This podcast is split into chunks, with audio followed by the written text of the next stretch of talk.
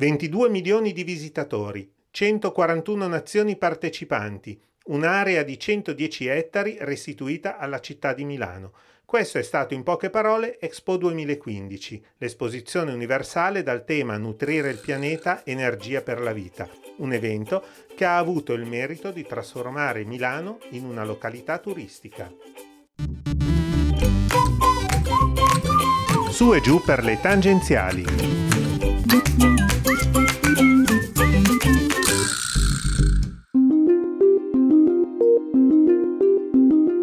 1 maggio 2015 apre ufficialmente al pubblico l'esposizione universale. L'area Expo si trova tra Ro e Pero, accanto alla fiera campionaria. Prima era un enorme prato abbandonato. Le uniche cose che si notavano erano le ribalte del deposito postale di Roserio con il viavai continuo di camion carichi di posta e la cascina merlata, una delle tante cascine in cui la vegetazione ha preso il sopravvento.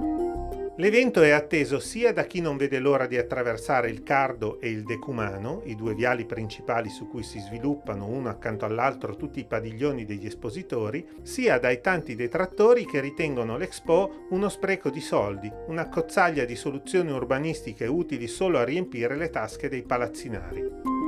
Comunque sia andata, l'Expo trasforma un intero quartiere destinato a diventare oggi una delle zone nevralgiche della Milano del futuro. Il grande merito dell'Expo è stato però quello di aver trasformato Milano in una località turistica.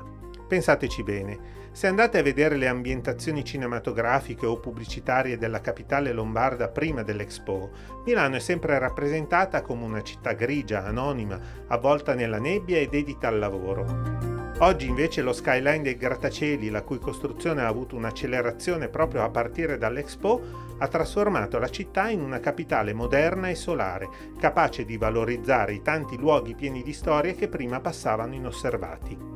Nella stagione estiva Milano non è più vuota e silenziosa come un tempo. A riempirla ci sono i turisti che, sempre più numerosi, affollano la città. Com'era il detto? Se Milano avesse l'umere, alla prossima e non distraetevi quando guidate.